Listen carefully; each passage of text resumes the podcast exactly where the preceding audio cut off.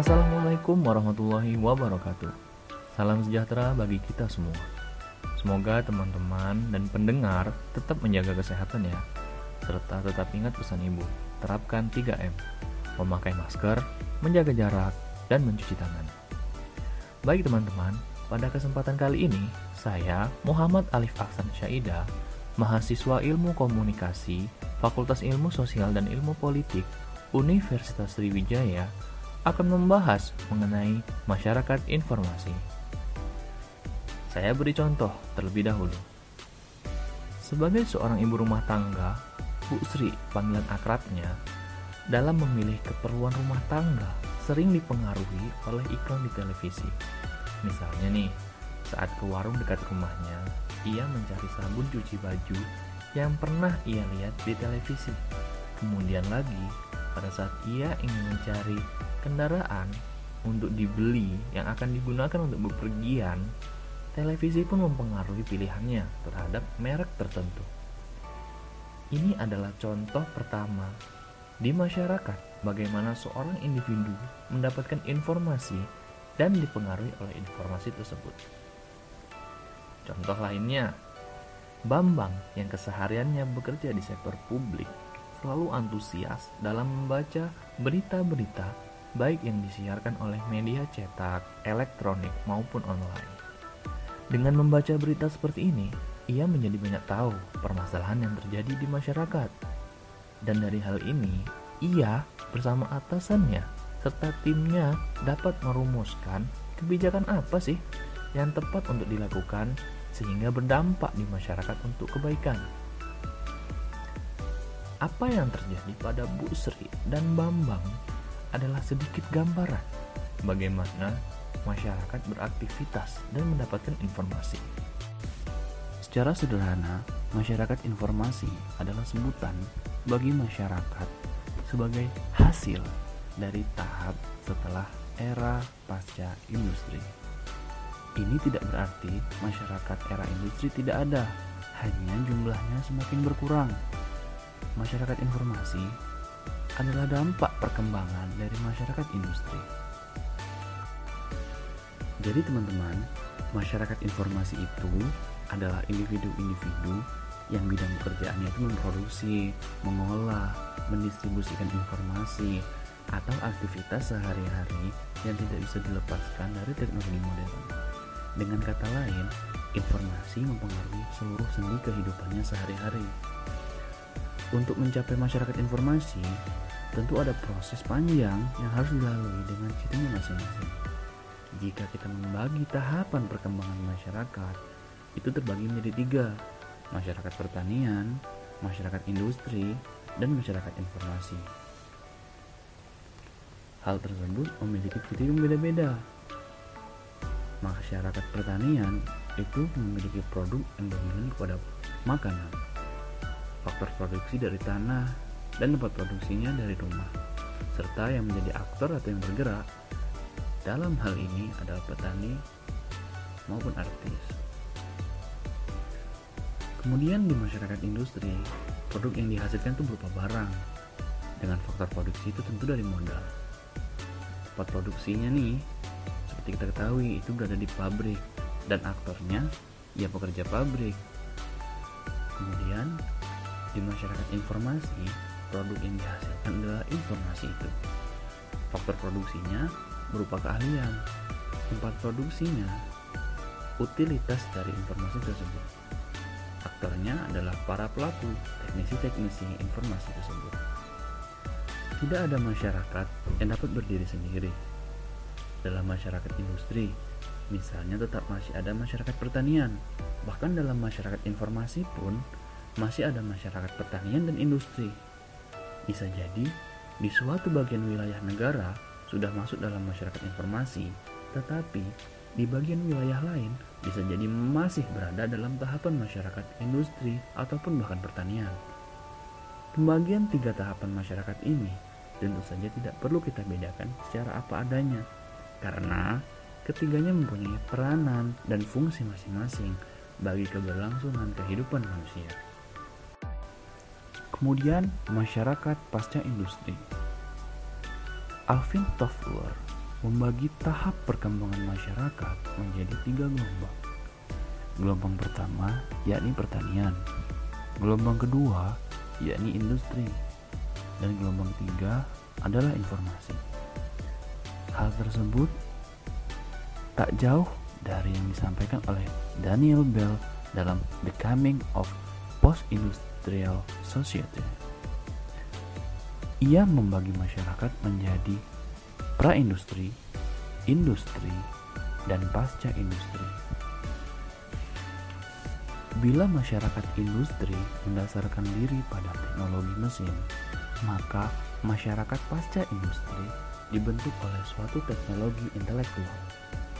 Jika modal dan tenaga kerja merupakan unsur-unsur struktural utama dari masyarakat industri, maka informasi ini teman-teman serta pengetahuanlah yang merupakan unsur utama dari suatu sektor pasca industri. Produk industrial dibuat dalam satuan tertentu, ditukar dan dijual, dipakai serta dihabiskan, layaknya seperti sebuah roti maupun mobil. Orang membeli produk-produk tersebut dari seorang penjual dan memilikinya secara fisik. Pemindahan hak milik diatur oleh peraturan perjanjian tertentu menurut hukum yang berlaku. Akan tetapi nih, informasi dan pengetahuan tidak dapat dikonsumsi atau dipakai habis. Pengetahuan adalah suatu produk sosial dan persoalan mengenai ongkos juga harga atau nilainya sama sekali berbeda dari barang-barang industri.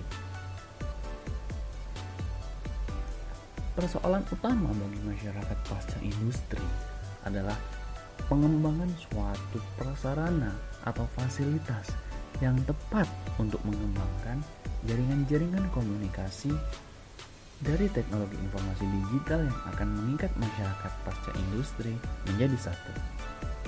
Prasarana selanjutnya adalah telekomunikasi, terutama telepon, radio, televisi, bahkan hingga sekarang internet.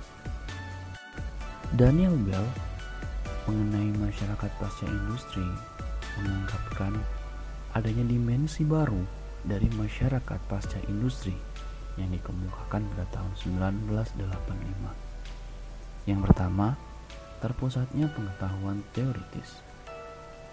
Dalam posisi ini, setiap masyarakat mendasarkan dirinya pada pengetahuan. Namun, baru akhir-akhir ini terjadi perubahan. Di saat komodifikasi dari pengetahuan teoritis dan ilmu pengetahuan material menjadi dasar pembaruan dalam teknologi. Orang dapat melihat hal ini terutama dalam industri-industri berdasarkan ilmu pengetahuan seperti komputer, elektronik, optik, dan sebagainya yang merupakan ciri dari sepertiga abad terakhir ini. Yang kedua, penciptaan teknologi intelektual yang baru. Melalui teknik-teknik matematika dan ekonomi baru, kita dapat menggunakan model, simulasi, dan alat-alat lain dari analisis sistem serta teori pengambilan keputusan. Itu semua dilakukan demi pembuatan peta yang lebih efisien serta pemecahan persoalan yang lebih rasional. Kemudian yang ketiga, dimensi yang ketiga yakni semakin banyaknya kelas ilmu. Kelompok dalam masyarakat yang tumbuh sangat pesat ialah kelas teknisi dan profesional. Di Amerika sendiri, pada 1975, Kelompok ini bersama-sama dengan para manajer merupakan 25% dari angkatan kerja yang terdiri dari 8 juta orang. Dan sekitar tahun 2000, kelas teknisi dan profesional tersebut merupakan kelompok yang paling besar dalam masyarakat. Dimensi yang selanjutnya, yang keempat, adalah perubahan dari barang ke jasa. Di Amerika Serikat, lebih dari 65% orang pernah bekerja di lapangan jasa sekitar tahun 1980, angka tersebut meningkat menjadi 70%. Suatu sektor jasa, terutama kelompok ini, merupakan kelas jasa rumah tangga. Dalam suatu masyarakat industri, jasa-jasa tersebut bekerja dalam bidang alat transport dan keuangan, yakni faktor pembantu dalam produksi barang-barang dan jasa-jasa pribadi, seperti ahli kecantikan maupun pekerja restoran. Tetapi dalam suatu masyarakat pasca industri jasa-jasa baru, terutama terkait kemanusiaan seperti teristimewa dalam bidang kesehatan, pendidikan, dan jasa-jasa sosial, ditambah jasa-jasa profesional dan teknis seperti penelitian, penilaian, komputer, dan analisis sistem. Meluasnya jasa-jasa ini teman-teman memperlambat pertumbuhan ekonomi dan merupakan suatu sumber inflasi yang berlangsung terus-menerus. Dimensi kelima menurut Bell adalah perubahan sifat pekerjaan. Dalam dunia praindustri, kehidupan adalah pergulatan melawan alam. Manusia tersebut kehidupan dari dalam tanah air ataupun hutan-hutan. Biasanya ia bekerja dalam kelompok-kelompok kecil dan terpengaruh oleh keganasan alam. Dalam masyarakat industri, pekerjaan adalah pertarungan melawan alam yang diolah atau manusia menjadi kecil dibandingkan dengan mesin-mesin yang membuat barang dan benda. Tetapi dalam dunia pasca industri, pekerjaan utama merupakan suatu pertarungan antar orang, yakni antara birokrat dan klien, dokter dan pasien, guru dan murid, dalam kelompok-kelompok penelitian, kantor, atau pemberi yang memberikan jasa. Jadi dalam pengalaman pekerjaan dan kehidupan rutin sehari-hari, alam telah tersingkirkan, barang-barang buatan telah diatasi, dan mereka harus belajar bagaimana hidup bersama satu dengan yang lainnya. Dalam sejarah manusia, hal ini merupakan keadaan yang sama sekali baru dan tak ada bandingannya. Dimensi yang selanjutnya, menurut Bell adalah munculnya peran wanita. Selama ini, pekerjaan dalam sektor industri atau pabrik menjadi pekerjaan pria. Dari situlah wanita disingkirkan. Dunia karya dalam sektor pasca industri, yakni pelayanan manusia, menyediakan kesempatan kerja yang luas bagi wanita. Ini berakibat wanita secara ekonomis tidak lagi tergantung pada pria. Meskipun ketidaktergantungan ini menyebabkan angka perceraian semakin meningkat tinggi. Dimensi yang ketujuh menurut Bell adalah ilmu pengetahuan sebagai citra. Masyarakat ilmu pengetahuan sejak dari abad ke-17 merupakan lembaga unik dalam masyarakat manusia. Ia bersifat karismatik karena bersifat revolusioner dalam usahanya menemukan kebenaran dan serba terbuka secara serta prosedurnya. Manusia memperoleh pengakuannya dari ajaran pengakuan itu sendiri dan bukan hal tertentu lain yang menjadi tujuan dari ilmu pengetahuan. Berlainan dengan masyarakat karismatik, terutama kelompok religius dan gerakan-gerakan politik mesianik, ilmuwan tidak membuat ajaran-ajarannya menjadi rutin dan tidak menciptakan dogma-dogma resmi. Namun, hingga belum lama ini, ilmu pengetahuan tidak perlu melakukan birokratisasi penelitian, suborganisasi dari penelitian-penelitiannya kepada sasaran yang ditentukan oleh negara dan mengukur hasilnya atas dasar keuntungan yang dicapai. Sekarang, ilmu pengetahuan telah terjalin erat, bukan hanya dengan teknologi sipil, tetapi dengan teknologi-teknologi militer dan sosial, serta dengan kebutuhan sosial juga. Teman-teman, dalam semua hal ini, suatu segi sentral dari masyarakat pasca industri, jadi dari lembaga-lembaga ilmu pengetahuan baru, akan menentukan bagi penelitian bebas dan pengetahuan di masa yang akan datang. Dimensi yang kedelapan yakni situs sebagai unit politik. Sebagian besar analisis sosiologis telah memusatkan perhatiannya pada kelas atau lapisan masyarakat yang terdiri dari hubungan antara atasan bawahnya satu terhadap lainnya. Bagi sektor-sektor pasca industri, boleh jadi situs atau dalam bahasa Latin berarti lokasi dalam suatu gugusan kelompok vertikal akan menjadi tempat-tempat lebih penting daripada yang didasarkan pada kesetiaan politik. Terdapat beberapa wahana fungsional seperti ilmu pengetahuan, teknologi. Hal ini pengetahuan yang diterapkan, yakni teknik, ekonomi, kedokteran, administrasi, dan kebudayaan. Ada pula lima wahana kelembagaan, yakni ekonomi perusahaan, biro-biro pemerintahan, universitas dan kompleks penelitian, kompleks sosial seperti rumah sakit, pusat-pusat pelayanan masyarakat, serta kemiliteran. Argumentasi Bell adalah bahwa pertentangan kepentingan yang utama akan terjadi antara kelompok-kelompok kewahanaan lokasi itu. Dimensi selanjutnya yakni meritokrasi atau sistem berdasarkan keahlian. Suatu masyarakat pasca industri yang terutama merupakan masyarakat teknis memberikan kedudukan tidak berdasarkan warisan atau harta kekayaan walaupun hal tersebut dapat menguasai kekayaan dan kelebihan kultural. Melainkan lebih berdasarkan pendidikan dan keterampilan. Dengan demikian teman-teman persoalan suatu sistem meritokrasi menjadi suatu persoalan normatif yang sangat menentukan. Dalam The Post-Industrial Society, Daniel Bell telah mencoba untuk mendefinisikan ciri dari meritokrasi ini dan mempertahankan gagasan tentang meritokrasi yang adil atau gagasan kedudukan berdasarkan hasil pekerjaan yang dicapai melalui sistem penghormatan orang yang sama derajatnya. Selanjutnya Daniel Bell dalam dimensi yang baru yang ke-10 adalah berakhirnya kelangkaan. Kebanyakan teori sosialis dan utopis dari abad ke-19 menyalahkan hampir semua kepincangan dalam masyarakat kepada kelangkaan barang-barang dan persaingan manusia saat memperebutkan barang langka itu.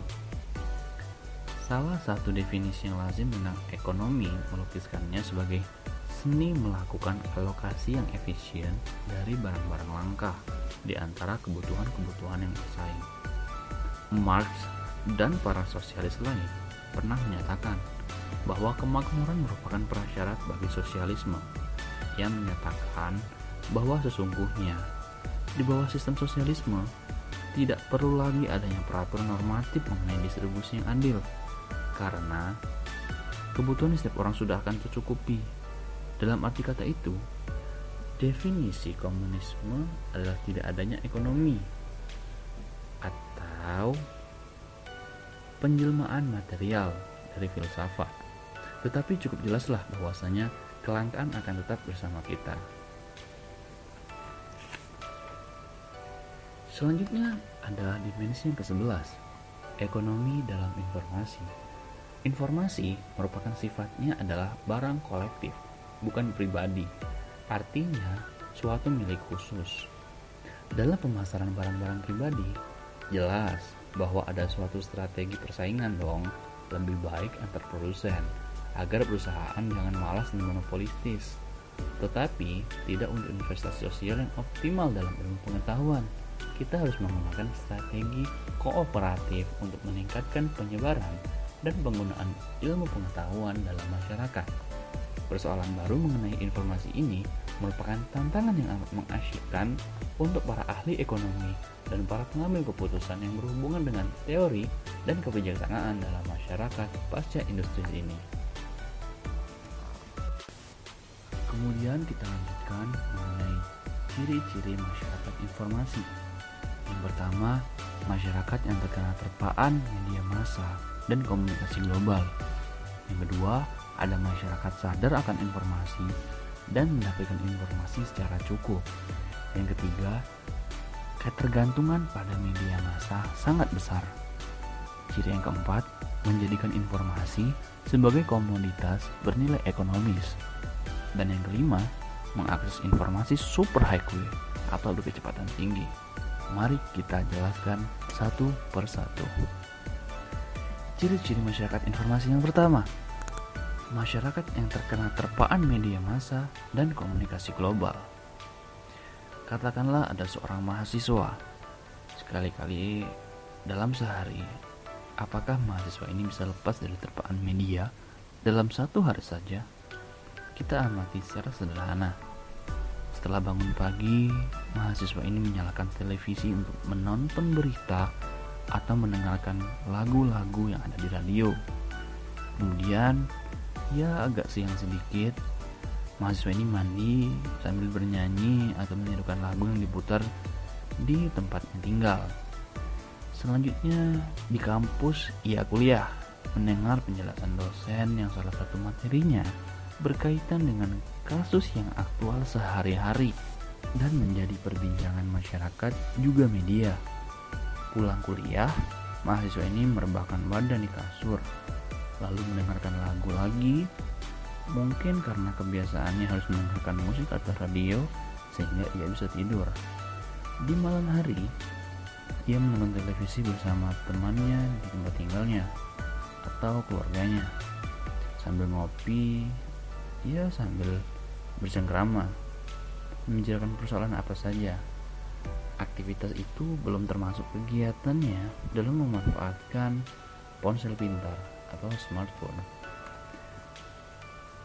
Ya, dari hal ini kita lihat bahwasanya tidak terlepas dari terpaan media massa. Mahasiswa yang menonton televisi atau mendengarkan radio jelas secara langsung terpengaruh media massa penjelasan dosen yang berasal dari media massa itu terpaan media massa secara tidak langsung pula. Belum lagi jika seseorang itu mempunyai media sosial yang terhubung di smartphone. Jika seseorang sudah mempunyai smartphone, tidak usah ditanya lagi dong. Dia tidak terpengaruh media massa, pasti terpengaruh media massa. Selanjutnya, ciri masyarakat informasi yang kedua adalah masyarakat sadar akan informasi dan mendapatkan informasi secara cukup. Informasi bagi kelompok ini bahkan bisa dikatakan menjadi kebutuhan sehari-hari. Ibarat makanan nih, informasi harus dihadirkan setiap hari. Dalam titik yang ekstrim dapat dikatakan mereka tidak akan bisa berbuat banyak tanpa informasi. Jika dikatakan dalam bahasa bombastis, informasi bahkan telah membelenggu aktivitas sehari-harinya karena ketiadaan informasi lah yang telah membuat mereka tidak bisa berbuat apa-apa. Masyarakat kelompok ini bisa dikatakan sebagai masyarakat informasi karena mereka juga mendapatkan informasi secara cukup. Dengan kata lain, informasi yang dibutuhkan ada dan cukup karena mereka kuat membeli informasi tersebut. Di samping itu, teknologi komunikasi juga memberikan kemudahan masyarakat kelompok ini untuk mengakses informasi. Mereka yang mempunyai keinginan besar dalam informasi, namun tidak mempunyai daya dan dana untuk mewujudkannya, tidak termasuk dalam kelompok ini. Tak terkecuali mereka yang mempunyai daya dan dana untuk membeli, tetapi tidak sadar akan kebutuhan informasi, juga tidak masuk dalam kelompok ini. Ciri yang ketiga, yakni ketergantungan pada media massa sangat besar. Masyarakat informasi adalah masyarakat yang ketergantungan pada media massa, baik cetak maupun elektronik, bahkan internet saat ini. Untuk era sekarang, menurut Toffler, sudah harus direvisi karena perkembangan teknologi yang kian maju, masyarakat sekarang justru tidak peduli lagi dengan media massa. Artinya, pola komunikasi media massa mainstream media, cetak maupun elektronik, sudah bergeser ke media online. Seandainya kita hidup di tahun 2000-an dengan perkembangan media sosial yang pesat, lihat dan amati apa yang masyarakat lakukan dengan media sosialnya. Apalagi jika saat ini smartphone sudah tersambung dengan media sosial. Banyak di antara mereka menghabiskan waktunya di depan layar gadget, mulai dari bangun hingga tidur lagi. Pengaruh internet sudah sedemikian hebat dan masuk dalam seni-seni kehidupan manusia. Kemudian ciri yang keempat, yakni menjadikan informasi sebagai komoditas bernilai ekonomis. Masyarakat informasi juga dicirikan bahwa informasi itu sendiri sebuah komoditas. Komoditas di sini bisa diartikan bahwa informasi itu punya maharga. Karena punya harga, maka harus mendatangkan keuntungan ekonomis dong. Dalam hal ini ada satu ungkapan, tidak ada informasi gratis. Artinya, untuk mendapatkan informasi, maka kita harus berani membayar. Kalau selama ini kita mengenal konsultan pajak atau hukum, karena sudah ada konsultan komunikasi. Konsultan komunikasi memberikan jasa informasi kepada masyarakat. Tentu saja, masyarakat yang menggunakan jasa konsultan komunikasi itu harus berani membayar. Misalnya, ada perusahaan yang sedang dilanda kritis, sehingga citra lembaga itu menurun drastis dan berdampak pada penurunan penjualan produknya. Untuk meningkatkan citranya, perusahaan itu harus membutuhkan konsultan komunikasi. Bagaimana perusahaan di branding ulang, bagaimana memulihkan kepercayaan publik, bagaimana perusahaan itu dilupakan krisisnya oleh masyarakat, dan yang jelas bagaimana segera mendatangkan laba. Semua itu bisa melalui konsultan komunikasi. Konsultan komunikasi ini akan menjual informasi dan pengguna jasanya harus membayar. Kemudian, ciri yang kelima, yakni mengakses informasi super highway atau berkecepatan tinggi. Menurut John F. Pavlik, super highway adalah jaringan elektronik yang dihasilkan oleh teknologi komunikasi canggih. Ia menghasilkan berbagai bentuk informasi dari seluruh pelosok dunia dan bisa diakses menggunakan video dan komputer. Dalam perkembangan teknologi komunikasi yang aktual seperti sekarang ini, informasi yang dimaksud dalam super highway bisa melalui email, website, jaringan sosial seperti WhatsApp, Line, Facebook, fasilitas chatting, dan sebagainya.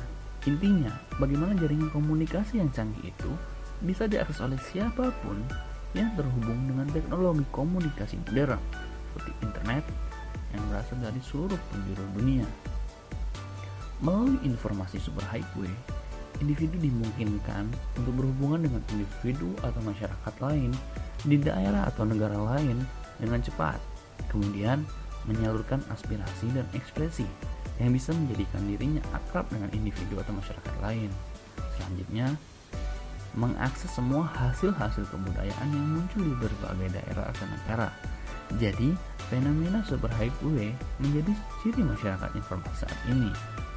Dengan adanya super highway, memungkinkan informasi diakses oleh siapa saja, kemudian dapat dikirim oleh siapa saja, mengecilkan dominasi perolehan informasi, dan serta masuk ke semua kelas sosial dalam masyarakat.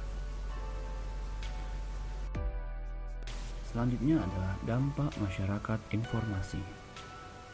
Alvin Toffler pada tahun 1992 mengungkapkan bahwa masyarakat informasi memunculkan dampak bagi kehidupan manusia.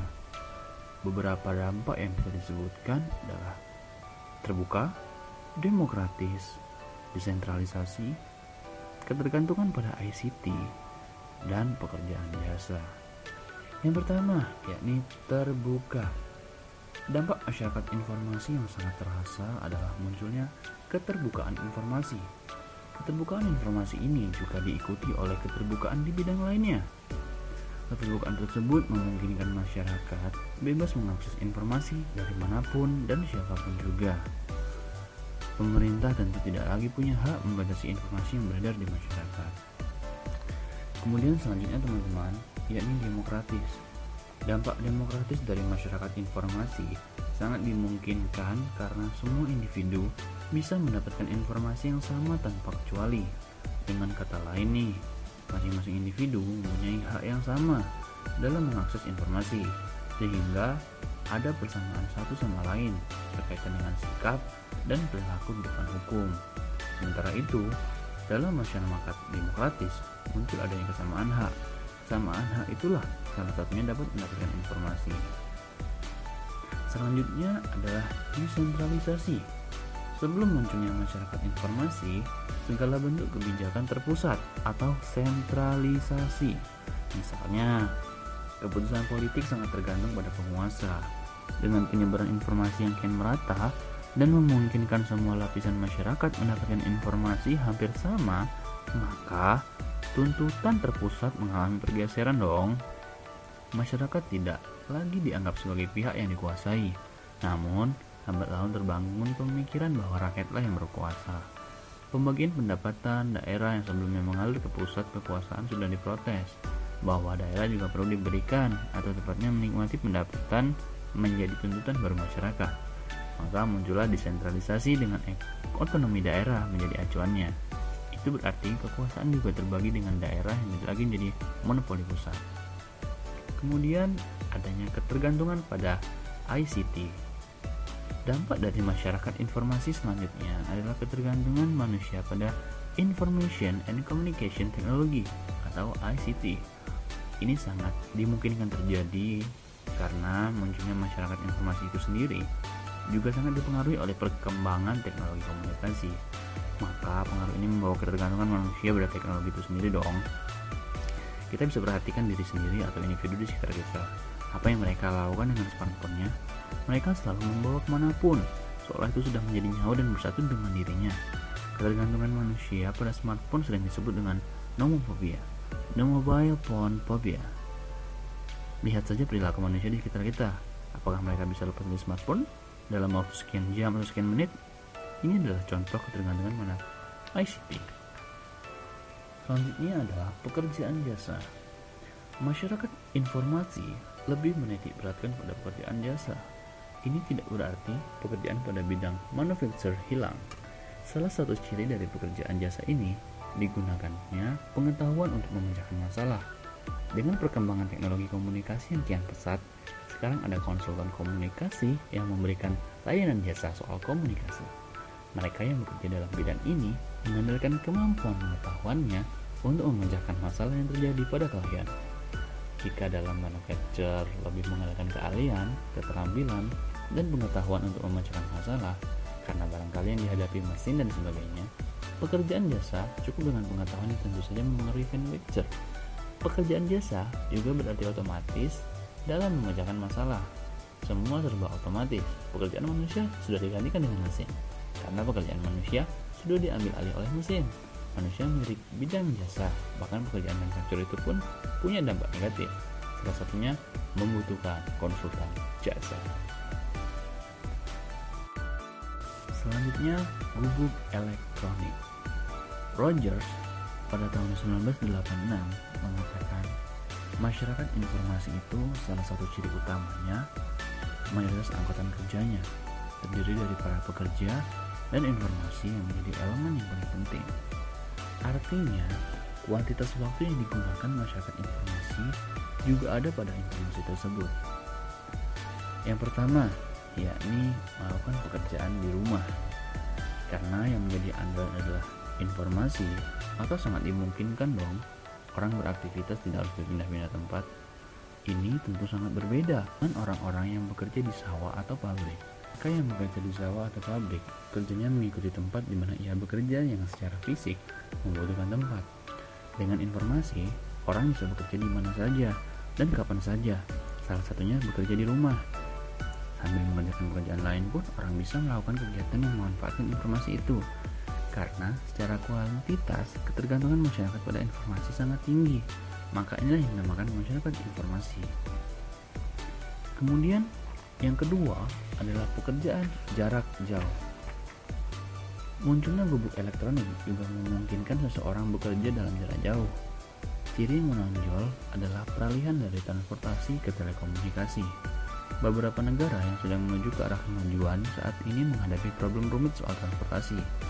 Beban angkutan yang kian berat dan akibatnya ada kemacetan lalu lintas, kekurangan tempat parkir, bahaya polusi yang semakin gawat, pemogokan, serta konflik hubungan kerja yang muncul. Biaya pengangkutan rumah ke tempat kerja dan sebaliknya memang dipikul oleh masing-masing pekerja. Hanya biaya itu dibebankan ke majikan dalam bentuk upah yang lebih tinggi dan pada konsumen dalam bentuk kenaikan harga. Pekerja juga banyak menghabiskan waktunya di tengah jalan. Terhadap penyediaan itu, ada baiknya melihat penelitian yang pernah dilakukan oleh Jack Niels yang pernah menghitung penghematan biaya dan energi jika ada pemindahan pekerja. Niels pernah meneliti 2048 karyawan perusahaan asuransi di Los Angeles. Hasil penelitian menunjukkan setiap karyawan rata-rata menempuh 21,4 mil sehari. Semakin tinggi kedudukan seseorang dalam manajemen, semakin jauh jarak yang ditempuhnya. Bagi eksekutif, secara keseluruhan, semua karyawan menempuh 12,4 juta mil setiap tahun dengan menghabiskan waktu setengah abad. Lalu, berapa yang dihabiskan transportasi itu? Berapa jumlah bensin atau solar yang dihabiskan dalam satu tahun? Berapa waktu yang terbuang dalam setahun yang tidak digunakan untuk kegiatan produktif? Jika perusahaan mau dan mampu mengurangi biaya transportasi karyawannya, perusahaan bisa menghemat biaya dan menambah pekerjaannya. Kemudian yang ketiga adalah masyarakat yang terpusat pada rumah tangga. Munculnya gubuk elektronik tentu saja akan menimbulkan berbagai dampak dengan pilihan-pilihan baru aktivitas berkomunikasi dan lainnya. Dalam bagian ini akan dijelaskan secara singkat berbagai dampak yang ditimbulkan di antaranya masyarakat, lingkungan, ekonomi, dan psikologi. Dalam masyarakat, jika pekerjaan kantor bisa dilakukan di rumah, dampak yang positif misalnya meningkatkan stabilitas masyarakat yang semakin susah diwujudkan untuk saat ini karena semakin asingnya hubungan antar sesama jika para pekerja bisa melakukan sebagian atau semua tugas kerja di rumah mereka tidak perlu pindah rumah mereka cukup memanfaatkan barang-barang elektronik di rumah tersebut itu menyebabkan berkurangnya mobilitas yang terpaksa berkurangnya tekanan jiwa bagi individu semakin sedikit tempat tinggal yang dihuni untuk sementara waktu dan partisipasi yang lebih besar dalam kegiatan sosial di lingkungannya. Gubuk elektronik akan mampu membangkitkan kembali rasa kebersamaan, menghidupkan kembali berbagai kerja sukarela, mengaktifkan organisasi pemuda di bidang olahraga, dan kegiatan sosial lainnya. Gubuk elektronik mempunyai arti penting yang jauh lebih banyak dari sekedar apa yang disebut pada sosiolog Gemensah atau Paguyuban. Sehingga hal tersebut sangat bermanfaat. Yang selanjutnya adalah masyarakat pemberontak teknologi. Masyarakat informasi adalah masyarakat teknologi. Artinya, teknologi dijadikan perangkat utama dalam mendukung proses penyampaian pesan. Gubuk elektronik, sebagaimana dikemukakan sebelumnya, menggambarkan betapa peran teknologi dalam mendukung aktivitas masyarakat informasi tidak bisa dipandang remeh. Teman-teman, teknologi yang mendukung masyarakat informasi tentu saja akan menimbulkan dampak-dampak yang baik dan juga tidak baik. Akibat dampak yang tidak baik, kemudian muncul kesadaran baru manusia untuk mengatasi dampak negatif teknologi. Kita sering menerapkan teknologi secara bodoh dan hanya mengingat kepentingan diri sendiri saja.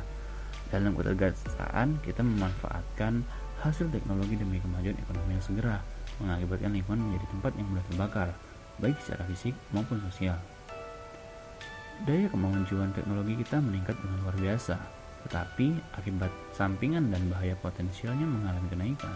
Percobaan bom nuklir, perang teknologi antar negara, perlombaan untuk sampai ke ruang angkasa, semuanya memanfaatkan teknologi yang sejadi punya dampak buruk bagi planet bernama bumi ini. Pemanasan global atau global warming menjadi dampak luar biasa dengan perubahan iklim yang tidak teratur lagi.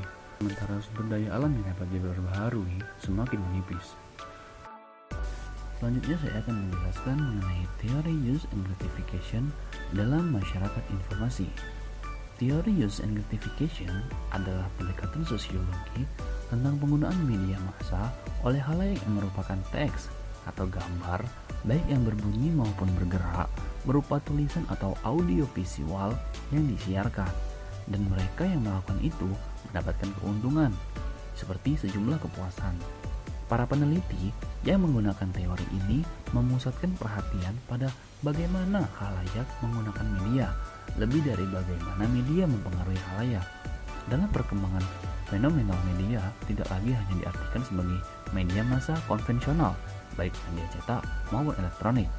Media sudah diartikan lebih didominasi sebagai media digital yang dimiliki dan dapat dioperasikan berjuta manusia secara individual yang disebut sebagai media sosial. Dalam pendekatan use and gratification dapat dikaitkan bahwasanya masyarakat atau individu dalam menggunakan media massa atau media sosial itu dikaitkan berupa kebutuhan dan gratifikasi dan penggunaannya sehingga dalam masyarakat informasi yang heterogen ini penggunaan media semakin pesat dikarenakan Masing-masing individu dengan kebutuhan masing-masing memiliki media sosial penggunaannya masing-masing. Seperti contohnya adalah dalam masyarakat informasi, media sosial media sosial yang digunakan seperti Facebook, Instagram, maupun Twitter. Di sini memiliki uh, aspek sensor masing-masing. Contohnya Instagram. Instagram banyak yang memilikinya seperti uh, para pemuda dan pemudi yang ingin memposting atau berkarya dengan eh, konten-konten uh, yang menarik sehingga uh, informasi yang dikaitkan ke masyarakat itu menarik dan tertuju kepada kaum muda juga. Begitupun dengan Facebook. Facebook dikaitkan kepada para kaum-kaum usia menengah ke atas, artinya orang-orang yang berusia di atas 50 tahun lebih. Karena Facebook uh, berdiri uh, di tahun 2000 uh, era 2000-an. Sehingga pada saat ini banyak orang di Facebook itu sedikit yang muda namun banyak yang uh, orang tua yang masih aktif di Facebook. Kemudian uh, di media sosial Twitter misalnya itu uh, bercampur nih. Ada yang muda dan ada juga yang tua. Hal ini uh, dikaitkan pada asalnya uh, di Twitter suatu trending atau topik itu lebih cepat naik dan dianggap yaitu lebih berbaur dan tingkat kebenaran atau kevalitannya itu lebih cepat uh, dilihat tingkat kebenarannya oleh uh, masyarakat atau netizen di uh, Twitter. Sehingga dalam masyarakat informasi di era modern ini media sosial dengan use and gratification ini uh, dapat uh, dilihat dari penggunaan media yang digunakan contoh lainnya seperti uh, adanya penggunaan uh, adanya tontonan seperti uh, televisi maupun radio maupun koran. Di sini kita lihat bahwasanya orang-orang uh, yang menggunakan televisi rata-rata adalah orang-orang yang berada di rumah dan kemudian memiliki saluran sendiri dan uh, ingin bermalas-malasan. Berbeda dengan orang yang radio yang ingin mendengarkan sesuatu yang akurat dengan uh, bisa melakukan kegiatan yang lainnya. Hal yang lainnya seperti koran. Koran juga banyak orang di luar sana yang masih membaca koran kadang-kadang untuk mencari pekerjaan ataupun mencari informasi uh, dalam hal lokal. Jadi teman-teman uh, yang telah saya jelaskan baik dari masyarakat informasi maupun uh, teori and gratification dan contohnya semoga dapat membantu penjelasan uh, fenomena yang ada di masyarakat terkait uh, di era modern ini dan juga bagaimana fenomena uh, yang ada di masyarakat informasi baik secara uh, cetak maupun secara internet. Baik, saya Muhammad Alif Alvan Syaida, mahasiswa jurusan Ilmu Komunikasi, Fakultas Ilmu Sosial dan Ilmu Politik, Universitas Sriwijaya mengucapkan terima kasih. Wassalamualaikum warahmatullahi wabarakatuh.